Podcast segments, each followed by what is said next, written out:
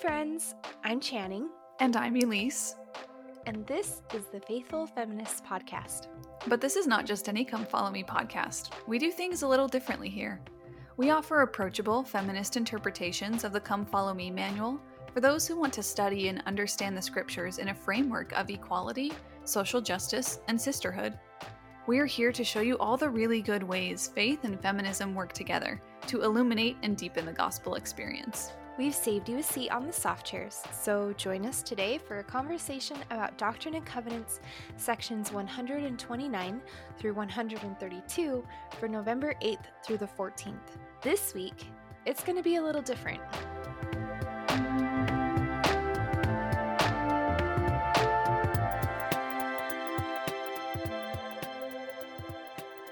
Because there is so much content and so many feelings and so many resources about this week's sections, especially section 132, we've decided to do a mini series titled Polygamy in Pieces. Each day, we'll release a new episode covering a different aspect of early Mormon polygamy. We hope that this series is a deep dive, but comes to you in manageable parts. Today, we'll be exploring various reasons why women may have participated in polygamy by sharing women's voices contemporary to the time.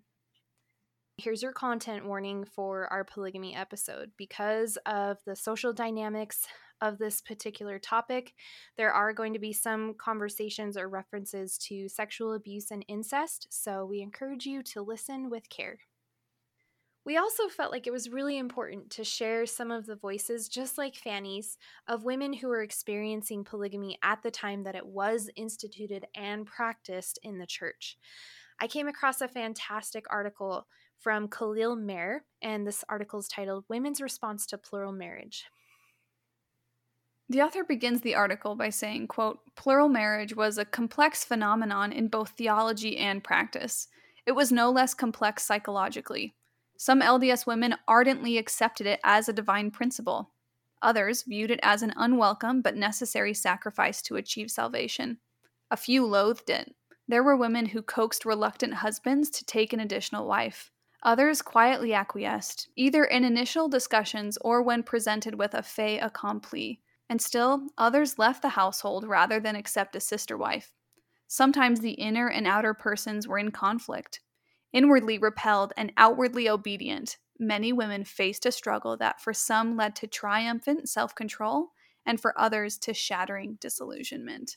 So Kahlile spends a very like the bulk of his article is sharing voices from women at the time to show all of the different motivations or the reason that women agreed to participate in polygamy and he picks out about 5 I think 5 or 6 main themes or justifications.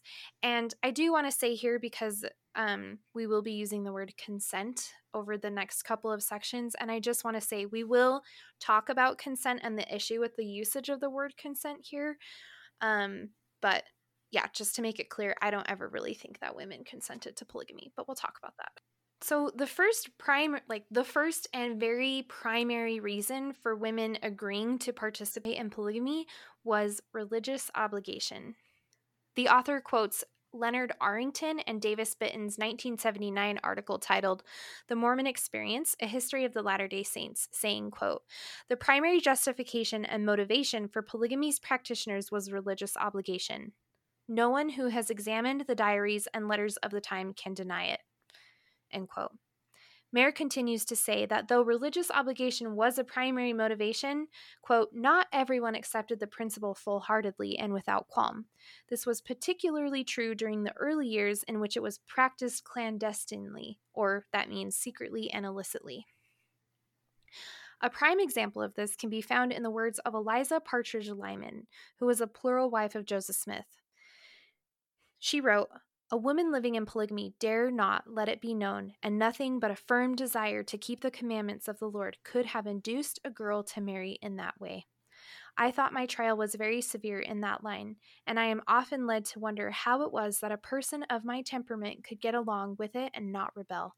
But I know it was the Lord who kept me from opposing his plans, although in my heart I felt that I could not submit to them. But I did, and I am thankful to my Heavenly Father for the care He had over me in those troublous times. End quote. Mehr concludes that the primary motivation in this is obedience to divine revelation. This religious obligation was rooted in women's concerns about eternal salvation. Mehr writes, quote, As a woman contemplated plural marriage, she had to come to terms with its centrality to salvation in the Mormon view. We see this show up in verse 4 of section 132 and also in many other places that, that basically talk about this law being a new and everlasting covenant and an eternal covenant. The author continues to write, quote, Although the 20th century church interprets the new and everlasting covenant as celestial marriage, the 19th century church most often understood it as plural marriage. Not only did one have to be married in the temple, celestial marriage, but it had to be done plurally for each male and his wives to reach the highest degree of celestial glory. Annie Clark Tanner remembers, quote, "It was taught that the second wife opened the door of salvation in the celestial kingdom not only for herself but for her husband and his first wife." End quote. I don't have a better word except for wild. Before we recorded the episode, Channing and I had many, many Marcos back and forth and many, many phone calls in absolute rage. Yep. I just feel it coming up here how this commandment and this covenant gets twisted and manipulated to say, well, we have to have plural wives, we have to have plural marriage, or else none of us are going to get to the celestial kingdom. In fact, you know, it's that second wife. I need that second wife because she's the one that's going to open the door for all of us to enter into the highest degree of glory. Like, get out of here. Yep. Like, ladies, you have the priesthood to open the door, but not the keys. wow, good job. Maniacal laughter. So good. Yeah. oh my gosh. So, yeah, from these examples, we can really see like that centrality that plural marriage took from the time that it was like written about in 1843 um, until well after it was supposedly ended in 1890. It's only going to get worse, Elise. I just promise you now. Okay. Yeah. And everyone else, yeah. heads up. Yeah. It's worse. The second compelling reason for women um, agreeing to participate in polygamy was ecclesiastical advice, and all of these quotes come from the same article written by Kahlile Mehr. Mehr writes, quote, The Council of Ecclesiastical Superiors was often decisive for women entering plural marriage. In 33 instances where a motive is mentioned, 30 attribute their decision to the Council of Church authorities. That's significant. That is an overwhelming percentage. And I'd like to point out here, it's probably obvious to everyone listening, but these church authorities were all exclusively male. So that's important to know. Mm-hmm. So it serves them, right? Like it serves them. Of course, that's going to be the recommendation that they give or the advice that they give to these women who are coming, who have nowhere else to go because all of their leadership is male. They have nowhere else to go to try and sort these churchly spiritual things out. They've already trying, they're already trying to sort it out amongst themselves. But yep they don't have any power to make change, so they have to go to their church leaders. And what will their church leaders say? Well, you know, God said so. Well, you know, it's really important for your salvation. Do you believe in the prophet? Do you believe in God? Then, sorry, this is what you have to do. Yeah. So, deny all of those feelings of disgust and sadness and sorrow and just have a little bit more faith. Yep. Yep. So we have these examples. This one says ecclesiastical leaders preached plural marriage consistently from the pulpit. Catherine Pond, who married Brigham Pond in 1885 as his second wife, explained to her son that her principal motive was to follow the counsel of church authorities. She said that she had been taught by these authorities to accept the proposal of a worthy man if he asked her to enter into polygamy. Mehr also includes another account which showcases this ecclesiastic influence on decisions regarding plural marriage. In this example, quote, Brigham Young advised a man to marry a specific immigrant girl of 16 before he departed to the Dixie mission. The girl refused since her parents had not yet arrived. Brigham had the girl brought to his office, where he explained that it was a commandment, that they would be blessed if they kept it, and condemned if they did not. His counsel had the desired effect, and the two were wed. End quote. Everyone take a deep breath. There's another example of a woman named Emily Crane from Fillmore, Utah, who was engaged to a man named George who was single. Um, but then a man who was already married approached her and asked to marry her. And she felt really conflicted. So her parents were like, okay, well, why don't we go get a patriarchal blessing? And in her patriarchal blessing, it said that she was supposed to marry plurally. And so she approached her single fiance and she was like, hey, would you ever consider this? And he was like, no way, Jose. And she was like, okay, well, toodles. And then she ended up marrying the polygamous guy. Yeah, which is wild. She probably loved, well, this is an overly romantic reading. We can hope that she probably loved the single guy George, but then after receiving such explicit direction in her patriarchal blessing, she probably had like a crisis and had to say, oh my gosh, I, I need the highest salvation. So, and it's in my patriarchal blessing. I guess I have to break it off with this guy so I can marry this other man polygamously. The third reason that women may have been motivated to participate in polygamy was because of power and status for women that they could gain indirectly through their husbands. Author Vicky Burgess Olson writes, quote, An unmarried woman may have been attracted to a polygamous man because polygamous husbands were usually better off occupationally than their monogamous peers, and they also held higher positions in the church. From Mehr's article, they write, quote, frequently when men were given positions of leadership, a church leader would request that a man, and by implication his wife, enter the principle of polygamy. In fact, Wilford Woodruff, while he was an apostle, complained in the October conference in 1875 that, quote, we have many bishops and elders who have but one wife. They are abundantly qualified to enter the higher law and take more, but their wives will not let them, end quote. As if to say, like, oh, what a shame. What a bummer. These guys should have more than one wife. Mehr continues on One son reports hearing his father tell his mother that the authorities threatened to release him from the bishopric if he did not take another wife. So the mother reluctantly consented. Some other reasons why women might have been motivated to participate in polygamy because of this social status was for social elevation. So we have an example here um, of a woman named Sarah. She was a maid in a household where a woman was already married to her husband, and the wife basically told Sarah, like, "Hey, if you work in the house for seven years, after your service is done, you can marry my husband polygamously and like you will have access to all of our like riches and status. And so she was like, All right, I'll take you up on that. And after seven years, she got married to this woman's husband polygamously. Of this, Mehr writes that she shared the home and the goods of the well to do husband. We also know that, quote, a first wife might find some short term economic advantage if her husband married a domestic worker who would continue her service to the family. So basically, this means that the first wife would say yes because she understood that it would they wouldn't have to hire out help anymore because it would be the wife now performing all of the housework. And finally, we also know from the article that usually it was implied that the first wife had the most status among all of the other plural wives. And so this might have been another reason why um, women might have agreed to participate in the fourth reason is that there was a lot of social pressure for people to participate in polygamy. Um, there's quite a few stories about women who were already pregnant by their husband, and their husband wanted to take another wife, and they were like, "Oh, I don't want to do this," and their moms would be like, "Well, like I had to do it, so you you're not better than me, so you better do it," and so they're like, "Okay, well, like my family says I should do it, so I will." And there's also stories about girls receiving different like we heard before like different proposals one from a single guy and one from a polygamous guy either the ecclesiastical leaders or the people around her in her community encouraged her more toward the polygamous marriage Another reason that we know of is romance, if we can even really call it that. This passage comes from an anonymous third wife who writes, quote, I don't think I thought anything about the principle when I married. I fell in love with my husband and married him just as a girl would today, only it was in polygamy. He was 20 years older than I was, but he never seemed old. I think I loved him even when I was a little girl. And another passage from Sarah Crossley, who was baptized as a child in England and who knew many of the missionaries. Sarah immigrated with the Willie Handcart Company at the age of 13 and suffered severely. One of the missionaries took her into his bountiful home, cared for her, and when she was 18, married her.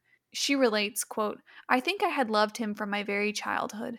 And although I was his fourth wife and many years younger, I was the happiest woman in the world. End quote.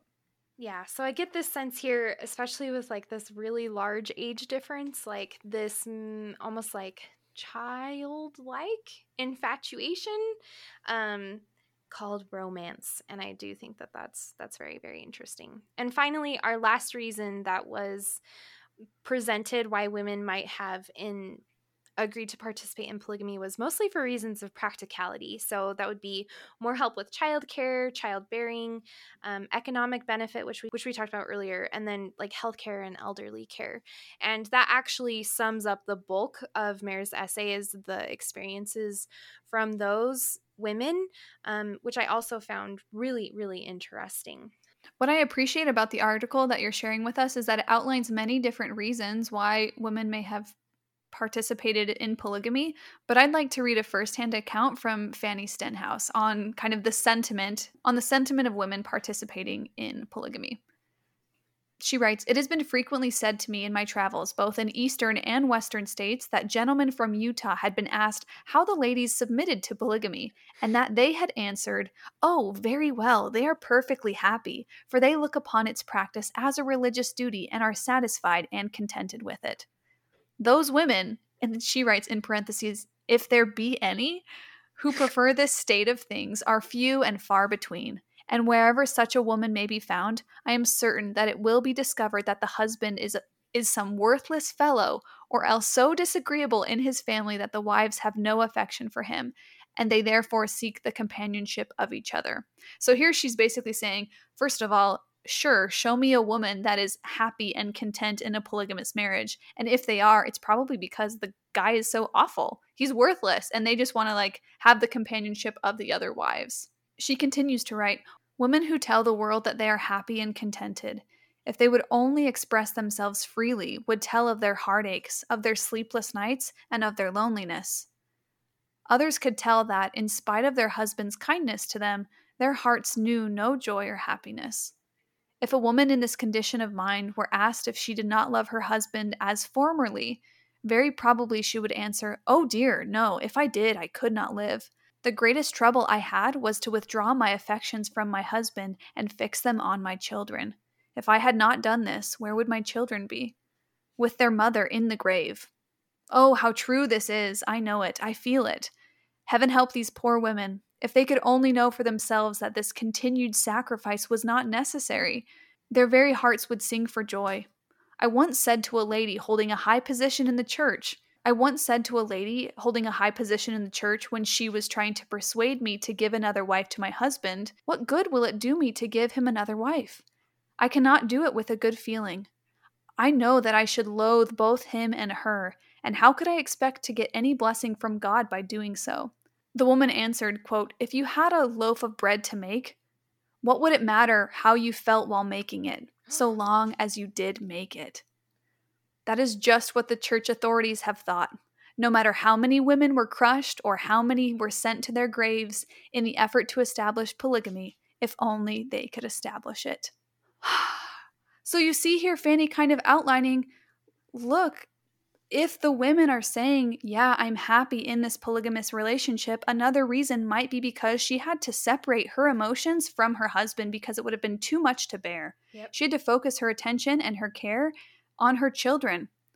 But then this other wife who is like in a higher position of authority, like Channing outlined, maybe that's one of the reasons why. Uh, this woman has a higher position of authority and basically says, doesn't really matter how you feel, you have to do it anyways which is such a heartbreaking thing, like from woman to woman, especially. Yeah, absolutely. Absolutely. And something else that comes to mind for me, especially when I've been thinking about this polygamy conversation for a while, is I'm remembering back to last year when we covered Jacob in the Book of Mormon. And if you don't remember, you haven't been around for that long, in the Book of Mormon, Jacob offers this complete condemnation of anything except for monogamous marriage. So he provides a really contrasting background for all of the justifications that we're seeing in section 132 and from all of these stories that we're hearing from people who were contemporary to the time. And so I wonder, as I've come across some more of these women's stories, what would Jacob think of these examples. From the same essay from Kahlile Mehr, we have the following stories. According to the son of Betsy Lowe Allen of Cove, Utah, when she found her husband spooning with her younger sister Ellen a year after her own marriage, she cried so long and so heartbrokenly that she could no longer produce milk for her baby. One wife felt so strongly that her own glory would be lessened by her husband's refusal to be married plurally that she divorced him after two years and became the plural wife of a man many years her senior. A heartbreaking account that Mehr includes is the story of Sarah Williams of Cedar City, who agreed, based on the advice of church leaders, to become a plural wife and then incurred the hostility of her family. Mehr writes, quote, When she left home to marry Benjamin Perkins, her father disgustedly said he had no desire to even wish her goodbye if she had to come back as a plural wife. When she returned married, her mother scolded her, Sarah picked up her sister's baby, but the sister snatched it away and slapped her. Finally, Sarah's mother gave her a quilt and blanket and asked her to leave permanently. Sarah felt that since she had been advised by her church leaders to get married plurally, she was doing right and must take the consequences. And finally, this incredibly disturbing story of 14 year old Anna Eliza Berry, who in 1879 accompanied her mother and stepfather to St. George. She was under the impression that she would tend the younger children and she just enjoyed the ride there. Once, while feeding the team of animals, she asked her stepfather why he was taking her to the temple. He said, to marry her. Well, I just felt horrid and thought, but never dare say, Is that the way a woman gets married? Can't a woman say who she wants? She went through the temple for her endowments. While she was in the sealing room, she writes, quote, I was looking at the pretty rooms, and I remember of kneeling on the altar and a man talking. Mr. H. C. said yes, and after they said to me to say yes, I whispered yes, not knowing what I was saying. On the return journey, the stepfather put his arm around her shoulder and called her his little wife. She was aghast and said, Why, be I your wife? He said yes. But I said, Well, I never knew that. He said, Don't tell a soul, or we will have to be put in prison for living in polygamy. And I did feel so bad. I wondered if all girls got married that way and would like to run away. I'm like crying thinking yeah. about this girl. Like, if all girls got married that way and would like to run away. Anna, I think that they did. And I'm mm-hmm. sorry that that happened to you.